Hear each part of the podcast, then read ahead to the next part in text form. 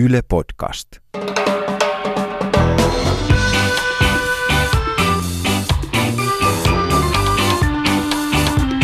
think the people in this country have had enough of experts. Kuuntelen huomattavasti mieluummin ulkoasiainministeriön diplomaattia kuin jotain päivystävää dosenttia. Löytyy kaiken maailman dosenttia, jotka kertovat, että tätä ja tätä ei saa tehdä. Kuuntelet Päivystävät dosentit -podcastia. Minä olen Antto Vihma. Ja minä olen Miika Tervonen. Seuraavien viikkojen aikana vastaamme teitä, eli kuulijoita, askarruttaviin kysymyksiin elämän pienistä ja isoista asioista. Te kysytte, me vastaamme.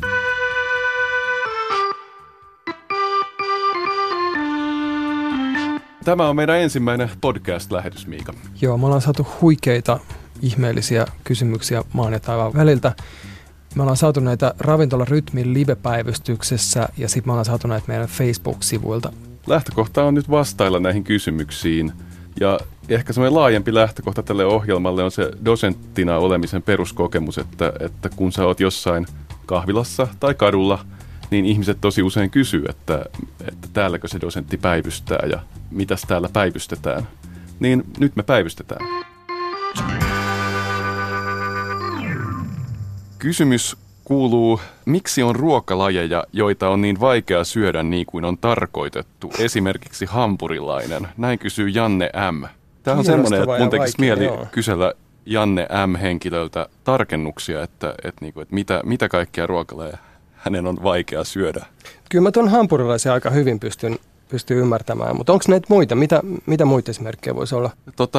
Mä mietin semmoisia niin kuin populaarikulttuurin viimeaikaisessa kuvastossa on ollut tämmöisiä jättipirtelöitä, mitä on ainakin niin kuin aivan mahdotonta syödä tai nauttia jollain tavalla siinä mielessä, missä ne on kuvattu kuvastossa. Ne on valtavia ja niihin on laitettu keksejä ja kaikenlaisia struudeleita siihen kermavaahdon päälle. Eikö tuki sen pillin? Niin, ja ylipäänsä se kermavaahto.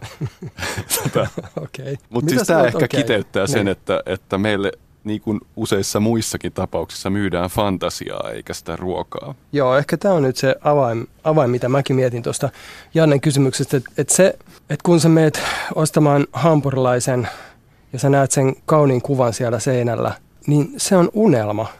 Se ei ole ruoka-annos, minkä sä ostat, vaan se on unelma sellaisesta täydellisestä pulleista hampurilaista. Ja sitä siinä vaiheessa, kun sä teet sen ostopäätöksen, niin sua ei kiinnosta se, että meneekö siinä sormet sotkuseksi tai pystyykö sen syömään vai ei. Että sä haluat sen muhkeen unelman mieluummin kuin semmoisen niin kuin pragmaattisen lattanan. Siis enemmän on enemmän, että jos myytäisi pelkkää ruokaa, niin sehän olisi usein niin kuin just tuommoista niin kuin laskelmoitua jotain mössöä vaan. Että kyllä siinä täytyy ottaa unelmaulottuvuus. Me kuitenkin eletään tässä myöhäiskapitalismissa. Mutta on myös totta, että on paljon ruokalajeja, jotka on vaikeita syödä ja se osittain voi liittyä myös tottumattomuuteen, jos ajatellaan jotakin takoja tai pookeittoa.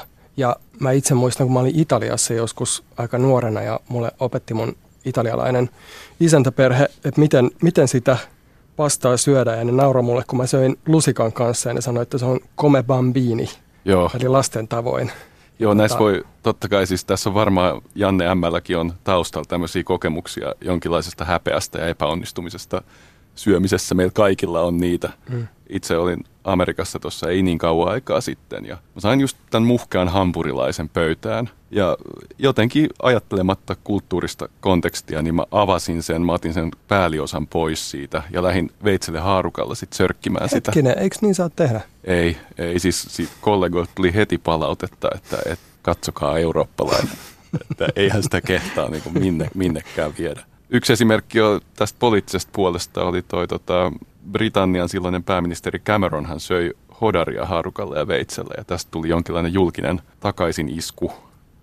Se ei oikein toiminut hänelle kansanmiehen. Niin siinä tulee aika semmoinen ristisignaali, että sä syöt hampurilaista ja yrität olla vähän sellainen kansanomainen, mutta sitten sä käytät haarukkaa ja veistä niin kuin siellä Oxbridgeissä kansanaan. Joo, se ei toimi yhtään esteettisesti. Joo. Että tästä varmaan Brexitkin osin johtui, että annettiin niinku aseet tämmöiselle eliitin vastaiselle. Mä näen, että se on ehkä myös kaksi tämmöistä aika erilaista syytä, jos nyt Janne kysyy, että miksi on ruokalajeja jotain niin vaikea syödä, kun ne on tarkoitettu. Toinen, mitä mä ajattelen, on just tällainen hampurilainen, tämmöinen pikaruokatyyppinen, missä on niinku ravintola, jossa on suuri asiakasvaihtuvuus. Ja niiden ei tarvitse oikeastaan miettiä sitä, että sen jälkeen, kun ne asiakkaat on syönyt sen unelman, että oliko niillä kivaa, tuliko niillä majoneesia housuille vai ei. Se ei oikeastaan kuulu niille, koska niillä tulee jo uusi asiakas, joka taas haluaa sen saman unelman. Ja sitten taas toinen juttu voi olla tämä, niinku, jos ajattelee tämmöistä kulttuurista rekisteriä, niin tämmöinen niinku hienompi ravintolakoodi, missä se ruoan vaikeus tekee siitä hienostuneempaa. Et jos ajattelee jotain hummeria liemessä, joka on siis täysin mahdoton syödä kauniisti.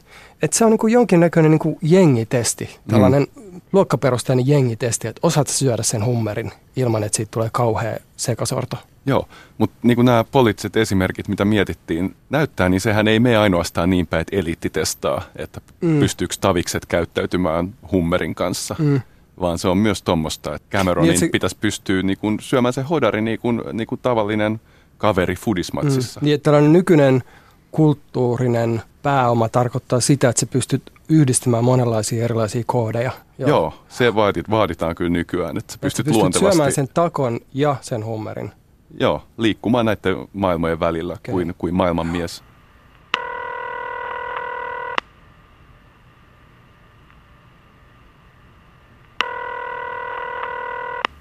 Jes, me varmaan jatketaan eteenpäin. Meillä on puhelimessa Elsa Hesle, joka haluaa esittää meille jonkun kysymyksen. Tervetuloa mukaan päivystykseen, Elsa. No kiitos. Mukavaa, että ehdit soittaa meille. Mitä sulla on mielessä? No mä olisi kiinnostanut kysyä dosenteilta, että miksi matkiminen on ärsyttävää eikä imartelevaa? Okei. Voisitko minä tästä kysyä, että olisiko sulla jotain esimerkkejä? Oletko sä joutunut matkimisen uhriksi? Miika vähän pelaa aikaa tällainen kätevästi. Minua kiinnostaa tämä asia, koska sä olet selvästi miettinyt tätä itse ja kenties sulla on lähipiirissä joku, joka matkii sua.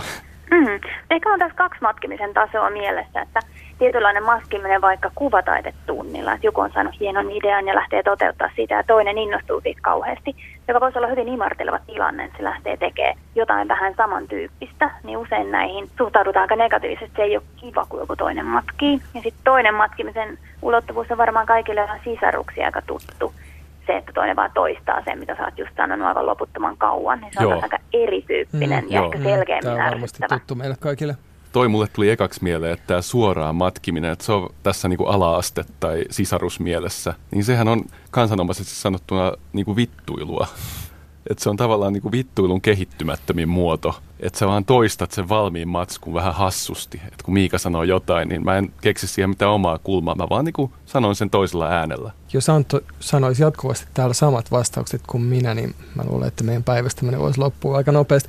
Sanoisin samat vastaukset kuin minä. Joo, mutta niin kuin nyt tuossa kuuluu Anton tuosta äänestä, niin toihan on parodiointia. Toi ei suinkaan ole mitään neutraalia matkimista. Sä et yritä tehdä silloin mahdollisimman orjallisesti samaa kuin minä, vaan sä yrität tuoda jonkun karrikoidusti jonkun piirteen mun tavasta puhua. Ja silloin musta se on aika selvää, että sehän on nimenomaan ärsyttämistä. Ja mun tulee myös mieleen tämä Freudin tämä pienten erojen narsismi, että se niinku, me ollaan vähän niin kuin, mä oon siis nationalismitutkija itse, ja me ollaan vähän niin kuin kansallisvaltiot siinä, että me halutaan kuvitella itsemme jotenkin radikaalisti erilaisina ja muista poikkeavina ja myöskin muista irrallisina. Ja ongelma on siinä, että me ei itse asiassa, todellisuus on taas, tulee tässä vähän vastaan, että me ei olla täysin irrallisia. Me ollaan itse asiassa hyvin kiinni siinä ympäröivässä sosiaalisessa kuviossa ja itse asiassa me ei olla niin kauhean erilaisia. Ja silloin niistä pienistä eroista tulee meidän ego-projektin kannalta todella tärkeitä. Ja tämä matkiminen, tämä voi nähdä ehkä semmoisena niin kuin suorana hyökkäyksenä tätä sun erillisyyden tunnetta kohtaan. Sun erillisyys kiistetään, niin joku muu voi tehdä ihan yhtä hyvin sen, mitä säkin teet. Toi kuulostaa kyllä tosi ikävältä, joo. Mulle tuli mieleen myös tuosta Elsan toisesta tähän kuvataiteeseen liittyvisestä matkimisesta, että sehän on meille tutkimuksessa myös tosi tuttu ilmiö, ja siis matkiminen on tieteessä plagiointia, se ei ole sallittua, ellei sitä tehdä hyvin sääntöjen mukaisesti. Ja plagioijat on tosi alhaista jengiä meidän piirissä, että siitä joutuu vaikeuksiin. Se ei ole sääntöjen mukaista toimintaa. Eli me nähdään tämä nyt matkiminen joko plagiointina tai parodiointina, mutta onko se oikeasti aina ärsyttävää se matkiminen? Että voiko se olla sama salaa vähän imartelevaakin Onko sulla koskaan ollut sellaisia kokemuksia, että joku tekee, että sä teet ensin jotain mielestäsi hyvin ja sitten sä huomaat, että joku muu rupeaa vähän jäljittelemään sua, ja se tavallaan tuntuu hyvältä? Ehkä just nimenomaan kuvistunnilta mä kokisin, siinä on toi hyvän puoli myös, että se omakin idea saattaa kehittyä tosi paljon paremmaksi siinä, kun näkee, että sen toinen tekee siitä oman versionsa ja sitten se taas ruokkii sitä sun ensimmäistä versiota ikään kuin. Et silloin se muuttuukin imartelevaksi ja parhaillaan voi johtaa jopa hyvään yhteistyöhön. Että tehdäänkin yhdessä se juttu vielä paremmin valmiiksi. Ja se onkin minusta aika erityyppinen matkimisen tilanne kuin sitten taas just ehkä... Joo, eli matkiminen tämmöisenä niin kuin inspiraation lähteenä kanssa, joka synnyttää uutta vähän. Niin, onhan se totta. Niin, että on parhaat ideat aina varastettuja kuitenkin. Ja oliko se niin, sä opetat kuvaamataitoa... Niin joo, siis mä oon aiemmin opettanut, joo. Joo, niin tämä on joku semmoinen varmaan, mitä te joudutte myös ehkä käsittelemään siinä, että mitä se on se luovuus ja mitkä on niin kuin sallitun rajat, että kyllähän tavallaan niin kuin kaikessa inhimillisessä kulttuurisessa toiminnassa on aina se muilta omaksumisen ja muilta inspiraation saamisen elementti, että missä se menee se, että tämä on nyt matkimista, tämä on ärsyttävää, tämä on plagiointia, tämä on parodiointia. Mä muistan Sartren inhosta semmoisen kohdan, missä tämä itseoppinut hahmo sanoo, että jos kukaan muu ei ole koskaan saanut tätä ideaa, niin se on roskaa. Että sen on pakko olla jotenkin huono idea, jos kukaan ei ole sitä koskaan ajatellut. Onko sä tyytyväinen näihin vastauksiin? Mä oon oikein tyytyväinen, kiitos. Hyvä. Moi moi Elsa. Hei vaan. Moi moi. Jotenkin musta tuntuu, että noi on poikkeustapauksia, noi missä matkiminen on imartelevaa, ja se ehkä liittyy sitten enemmän semmoisiin ihmisten valtasuhteisiin. Totta kai, jos sä soitat jonkun kitarariffin ja sitten joku Bruce Springsteen niin kun soittaa sitä jossain, niin sehän olisi tosi imartelevaa, mutta liittyykö se matkimiseen vai sitten siihen? Mutta toisaalta ajatella niin, että ihmisten tunteet on aika usein vähän semmoisia sekamelskoja, missä on elementtejä monista eri. Et kyllähän se voi olla, ne ei sulje toisiaan pois. No joo, kyllä, mutta jos Barack Obama siteraa tai matkii ottaa sulta jotain, niin sehän on huippujuttu tietenkin. Tämä on tämmöistä valtapeliä myös. Tosi harvoin on käynyt sitä, mutta... Niin, meidän on ehkä hankala. Se oli tämä ideaali, mitä koitin kuvitella tähän.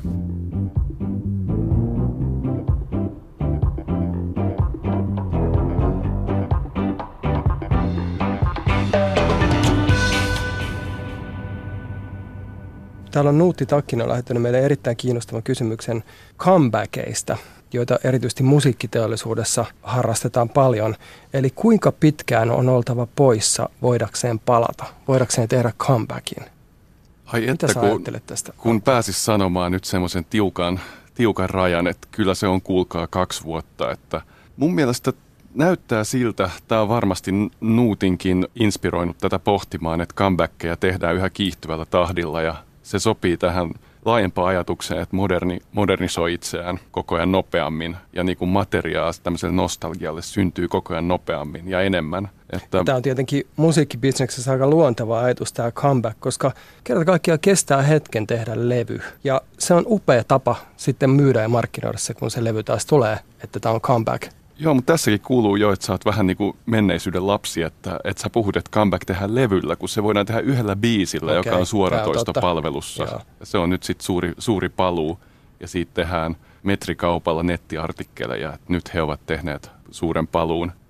Et koko ajan niin kun tulee lisää matskua, ja mä itsekin varmaan aika usein mietin niin kuin omaa nostalgiaa ja miten se vaikuttaa yhteiskunnassa, että asiat on muuttunut niin nopeasti esimerkiksi 80-luvun päivistä tai 90-luvun päivistä.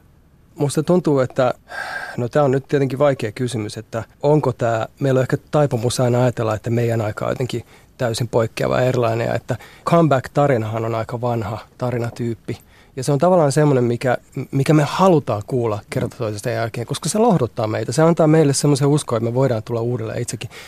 Totta kai. Odysseus teki tosi näyttävän comebackin, mutta se oli poissa oikeasti. Jos ajatellaan vaikka Jeesus Nasaretilaista, että mikä comeback-tarina se on ollut.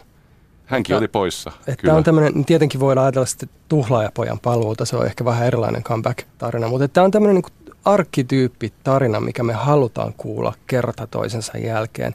Et mä en ole ihan varma siitä, että onko tämä jotenkin erityisen moderni ilmiö. Mä aistin tässä... Nuutin kysymyksessä voi olla, että mä tulkitsen tätä nyt ihan väärin ja omien mieltymyksen mukaan, että hän on hieman ihmettelee sitä, että nykyään sitten niin kuin ei ollakaan poissa, että palataan. Että se on vaan, että tämä meidän klassinen tarina on nyt muutettu semmoiseen muotoon, että kaikki on vähän niin kuin paluuta. Että sä oot hetken aikaa lomalla, käyt Kanarialla, vietät vähän aikaa perheen kanssa ja sitten sä teet comebackin. Et se on valtava ero. Esimerkkejä tästä? Kuka on tehnyt liian nopean comebackin? Ehkä me ei haluta ruveta yksilöimään tässä nyt. Ei me haluta käyttää meidän valtaa, mitä me käytetään tässä julkisessa lähetyksessä. Keiden comeback on oikea comeback ja ketkä on ollut lomalla.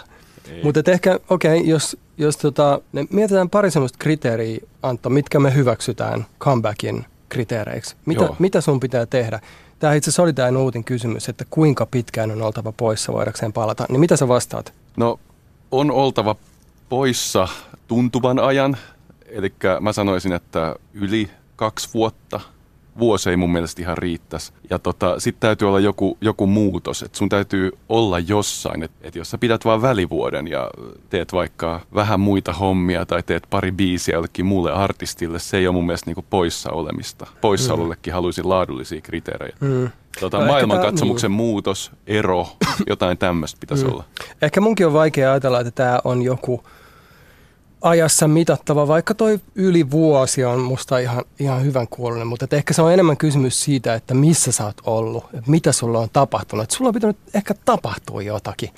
Sun on täytynyt käydä pohjalla, jotta sä voit tehdä comebackin, niin kuin Napoleon oli Elballa ennen kuin se tuli takaisin Pariisiin. Että, on käytävä sitten vuorilla. Joo.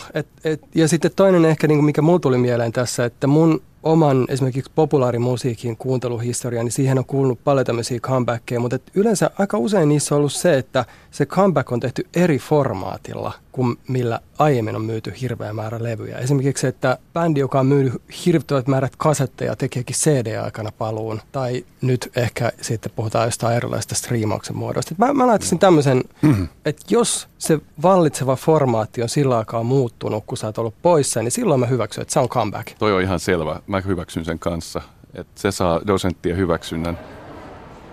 Päivystävät dosentit, Vihma ja Tervonen. Me hypätään tällaiseen Elina Sinkkosen esittämään erittäin kiinnostavaan kysymykseen, joka kuuluu, vieläkö on villihevosia?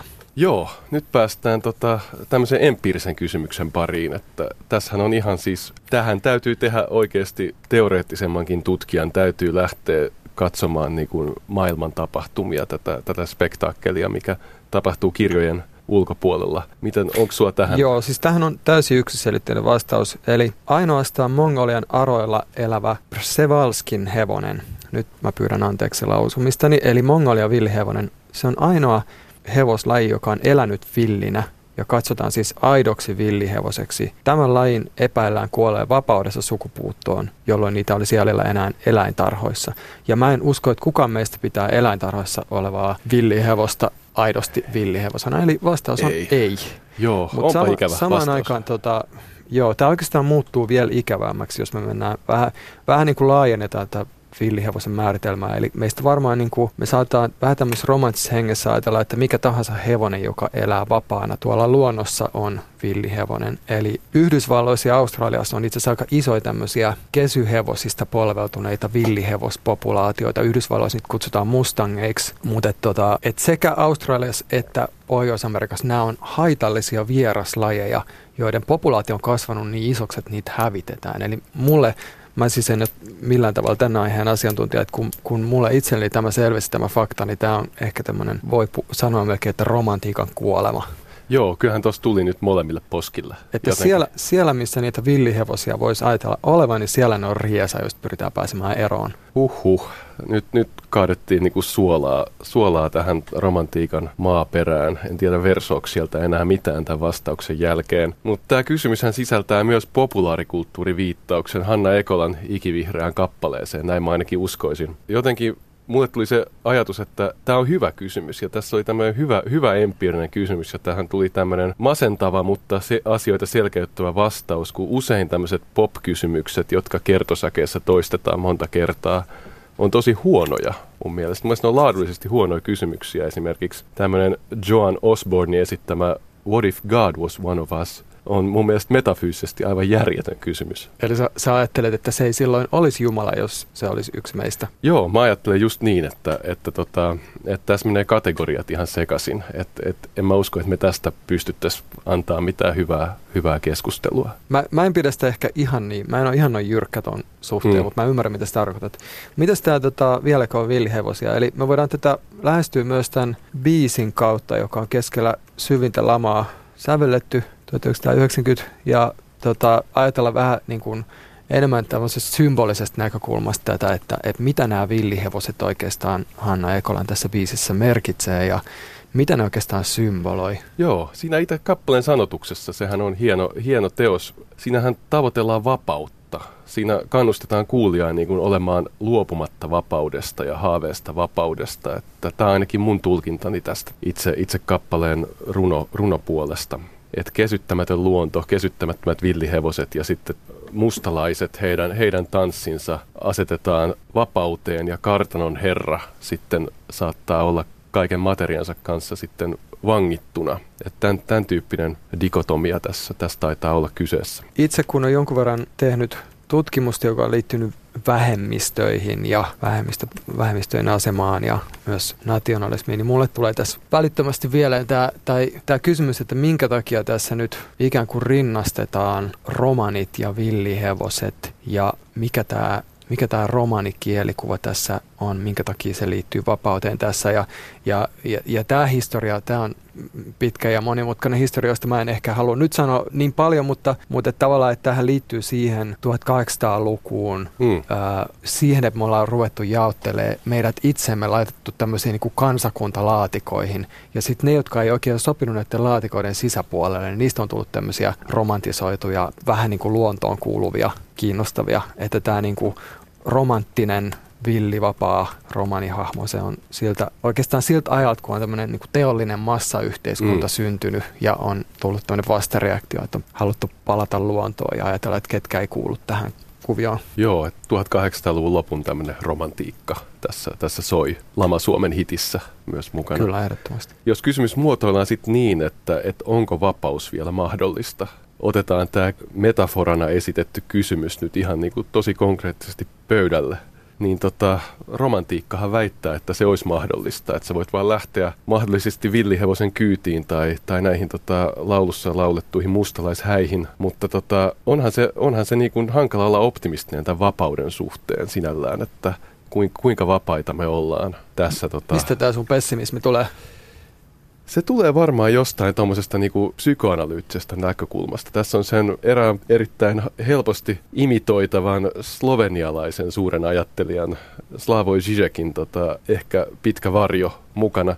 Mä en ole sen alan tutkija, mutta se on niinku aika läsnä usein keskusteluissa, kun puhutaan yhteiskuntatieteestä. Ja psykoanalyyttinen näkökulma voisi olla, että meidän halut ei ole niinku meidän haluja. Että tämmöiset vapausfantasiat esimerkiksi, niin ne ei niinku kumpu meidän sisältä, ne ei ole meidän omia, vaan ne rakentuu sosiaalisesti. Että ne on tämmöisiä kulttuurissa olevaa kuvastoa nimenomaan.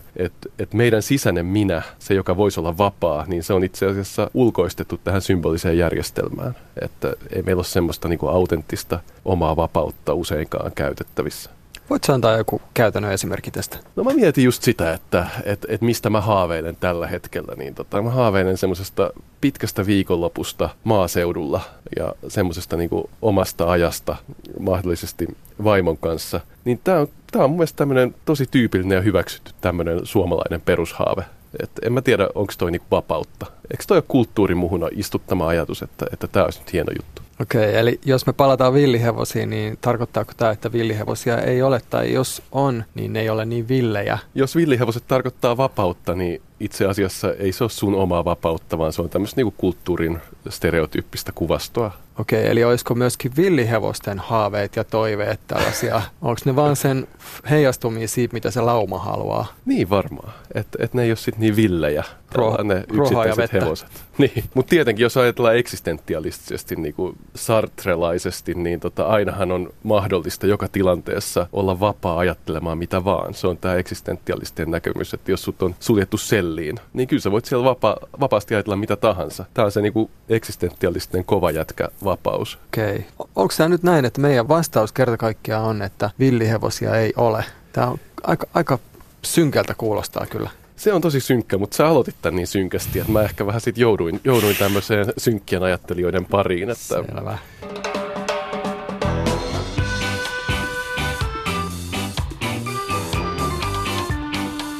Kuuntelen huomattavasti mieluummin päivystävää dosenttia, että mitä enemmän tämän tyyppisiä katsauksia eri suuntiin tulee, niin sen parempi. Tervetuloa tämän tyyppiset raportit. Veera M on esittänyt kysymyksen, koska oli truthismin tai totuuden aika? Milloin tilanne oli Suomessa hyvä? Hän siis viittaa tähän viime vuoden Oxford Dictionariesin valitsemaan vuoden sanaan post-truth, eli totuuden jälkeinen aika tai faktojen jälkeinen aika. Niin hän kysyy, että milloin sitten oli tämä totuuden aika? Mä kuulen tämän semmoisella tavalla, että tähän kysymykseen on sisäänrakennettu aika vahva tämmöinen skeptisyys. Et mä luen rivien väleistä, että Veera kysyy meiltä, että onko se julkinen keskustelu nyt oikeastaan koskaan ollut niin ihmeellistä tai niin totuudenmukaista, mitä sä ajattelet. Joo, sama luenta kyllä. Ja eikö on totuuden aikaa muuten Paavo Väyrysen yksi kirja? Olisiko siinä se vastaus? Totta, joo, niin. Se on totta. Pitää sieltä katsoa. Hän on niin laaja tuotanto, että mä en ole tätä kyseistä opusta lukenut, mutta pitäisi tarttua siihen. Joo, tässä on niin kuin viime syksynä ja talvena on käyty tätä keskustelua Suomessakin aika paljon. Paul Erik Korvela, joka muuten on dosentti, niin kirjoitti tuonne politiikasta.fi-nettilehteen nimenomaan tämän tyyppisen puheenvuoron, joka me nyt pistetään Veera M:n suuhun, että koskaan ei ole ollut mitään totuuden aikaa, että aina on spinnattu totuutta poliittisessa puheessa ja yhdisteisin aika vapaasti erilaisia antiikin retoriikan keinoja ja sitten vähän myöhempiä ajattelijoita, että ei mitään uutta auringon alla oli tämä Korvelan argumentti. Ja siis mä tulkitsen, että sä oot, Antto, aika kriittinen tätä. Sä luet mua kuin avointa kirjaa, sä näet mun pienen tämmöisen terhistymisen, kun mä alan tästä puhua. Siis mä uskon, että tämmöinen puhe niin kuin totuudesta, että sanassa on post-truth on totuus, niin se provosoi monia yhteiskuntatieteilijöitä, että meidän kollegat siis kavahtaa jotkut takajaloilleen, kun ne kuulee totuuden, koska totuus on tämmöinen hegemoninen ja totalisoiva käsite. Kun taas jos on monta totuutta, niin se on tämmöinen emansipatorinen ja vapautunut tila. Tämä ajatus on mun mielestä niin kuin jotenkin, ei sulje mua taikapiiriinsä. Et se on, niin kuin, se on vähän semmoinen olkiukko-rakennelma. Et siinä on tämä tausta, että puhumalla totuudesta me väitettäisiin, että on yksi totuus. Ja nyt pitäisi olla niin kuin monta totuutta ja kirjavaa. Että rakennetaan semmoinen olkiukko, joka on tosi kategorinen, että ikään kuin tämän post-truth-käsitteen argumentti olisi, että kaikki länsimainen politiikka on joskus perustunut täysin faktoihin. Tämähän on ihan harhainen ajatus tietenkin. Eihän tämmöistä tietenkään ollut. Joo. Veera kysyy siis, että milloin tilanne oli Suomessa hyvä ja tässä tietysti tulee mieleen. Mä itse olen lukenut aika paljon 1800-luvun lopun, 1900-luvun alkupuolen suomalaista lehdistökirjoittelua. Ja onhan se totta, että, niin kuin, että yhteiskunta, joka oli ajautumassa kohti sisällissotaa, niin oli hyvin tämmöinen jakautunut poliittisen julkisuuden kehät. Ja tämä nyt on niin kuin, ei pelkästään suomalainen ilmiö, jos ajattelee vaikka Englannin sisällissotaa, missä käytiin tämmöisiä pamflettisotia. Että tämä on niin kuin, että mä näen tämän niin kuin tietyn relativisoinnin, että tässä ei mitään uutta. Sitten samalla musta niin kuin ehkä jos tätä rupeaa ajattelemaan tämmöisenä ajattomana kysymyksenä, niin silloin me päädytään aika nopeasti aika absurdiin ja ehkä aika hedelmättömään keskusteluun. Et sitten niin kuin tullaan tämmöiseen, että oliko vaikka, no mä luin eilen Kublai-kaanista täysin sattumalta, niin että oliko Kublai-kaanin hovissa totuuden jälkeinen aika vai totuuden aika vai mikä aika. Tai me päädytään hyvin nopeasti tämmöisiin aika hedelmättömiin keskusteluihin. Että se mun mielestä, mistä oikeastaan nyt on kyse, nyt nimenomaan suhteessa Trumpiin ja Brexitiin, niin on hyvin tämmöinen spesifi historiallinen konteksti, jossa on spesifi historiallinen ilmiö. Kontekstina on tämmöinen demokraattinen, byrokraattinen, teknokraattinen, toisen maailmansodan jälkeinen länsimainen yhteiskunta. Että se on se, mistä me puhutaan. Että tämmöinen yhteiskunta, missä on tämmöinen oletus siitä, että se hallinta on suhteessa jonkinlaiseen totuuteen tai totuuteen pyrkimyseen ainakin. Tämä on jotenkin nyt se, mikä on järkkynyt. Joo, nimenomaan siis, että mä ymmärrän tämän postfaktuaalisen politiikan niin kuin ennen kaikkea tämmöisen viimeisen 10 vuoden aikana tapahtuneena niin kuin kokemusasiantuntijuuden nousuna ja sitten tämmöisenä uuskonservatiivisena tiedekriittisyytenä, tai voisiko sanoa jopa taantumuksellisena tiedekriittisyytenä. Tämä on ihan oikeasti, poliittisessa julkisuudessa on viime aikoina tapahtunut muutos. Me voidaan niin kuin abstrahoida se tosiaan, niin kuin sanoit, jonnekin ylätasolle ja sanoa, että tämän sukuisia ilmiöitä on ollut jossain Thukydiideksen aikana. Mutta ei se niinku poista sitä. Ja sitä paitsi monet, niinku, jos joku antiikin ilmiö alkaisi yhtäkkiä levitä laajalti täällä niinku meidän Helsingissä, niin kyllä se olisi uutisen arvoista sekin. Siis, saanko mä jatkaa tästä vielä pikkasen tästä, kun mä pääsin nyt tähän ärsyntyneeseen kierrostilaan, minkä sä huomasit jo mun elekielestä, että se, että antiikin retoriikassa niin kun jotkut suuret opettajat sanoo, että näin voidaan poliittisesti niin kuin spinnata asioita sanomalla, että käytäänkö sanaa tuhlaavainen tai antelias. Tämmöistä niin kuin, vähän niin kuin adjektiiveihin pohjautuvaa poliittista puhetapaa, niin sillä on itse asiassa tosi vähän tekemistä sen kanssa. Donald Trump sanoo, että mä rakennan muurin Meksikon rahoilla, mä heitän vastaehdokkaan linnaan ja ilmastonmuutos on kiinalaisten keksintö. Nämä on niin kuin, me ollaan ihan eri rekisterissä. Ei tällä ole tekemistä niin kuin antiikin poliittisten puheneuvojen kanssa. Ei Trump sano jotain ilmiötä sadiksi, vaikka se olisi oikeasti ei sad. Ei me olla tässä niinku kuvailevassa adjektiivimössössä, vaan me ollaan ihan uudessa tilanteessa.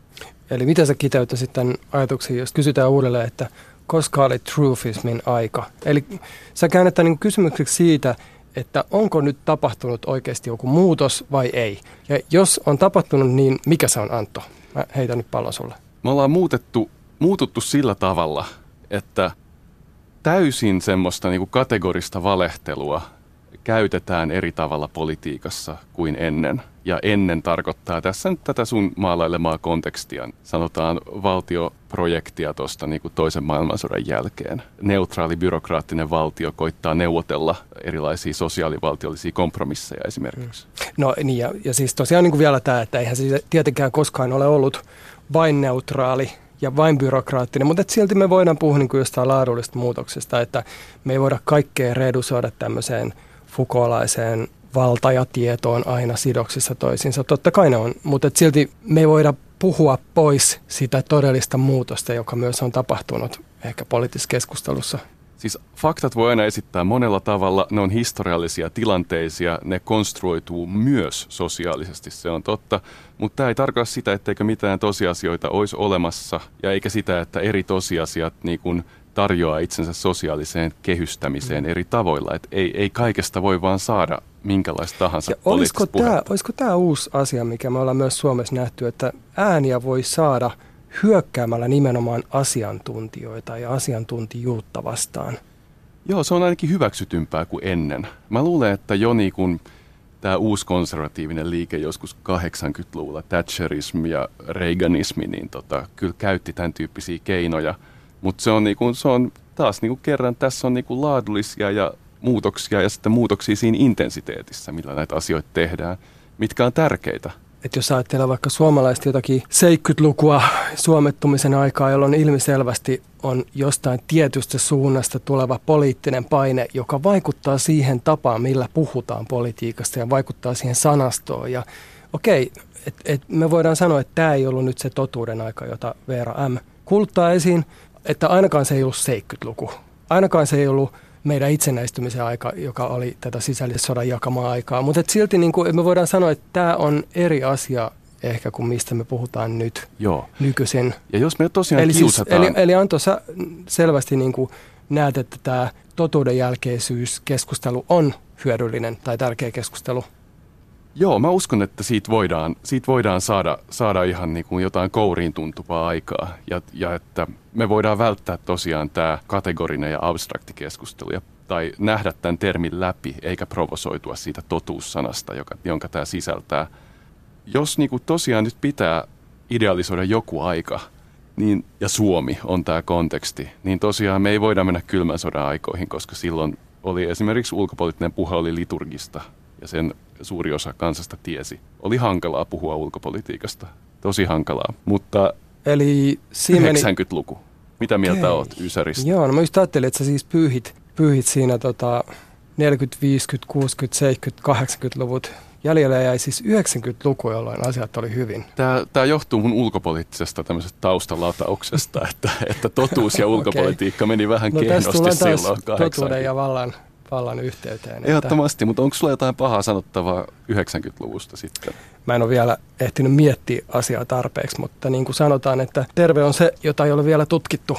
Mutta 90-luvulla niin kuin ne hyvät puolet siinä nyt ehkä nyt ainakin olisi se, että silloin niin kuin tämän tyyppistä suoraa valehtelua kuin Brexit-kampanjassa, kuin Donald Trumpin kampanjassa ei nähty ainakaan suomalaisessa politiikassa.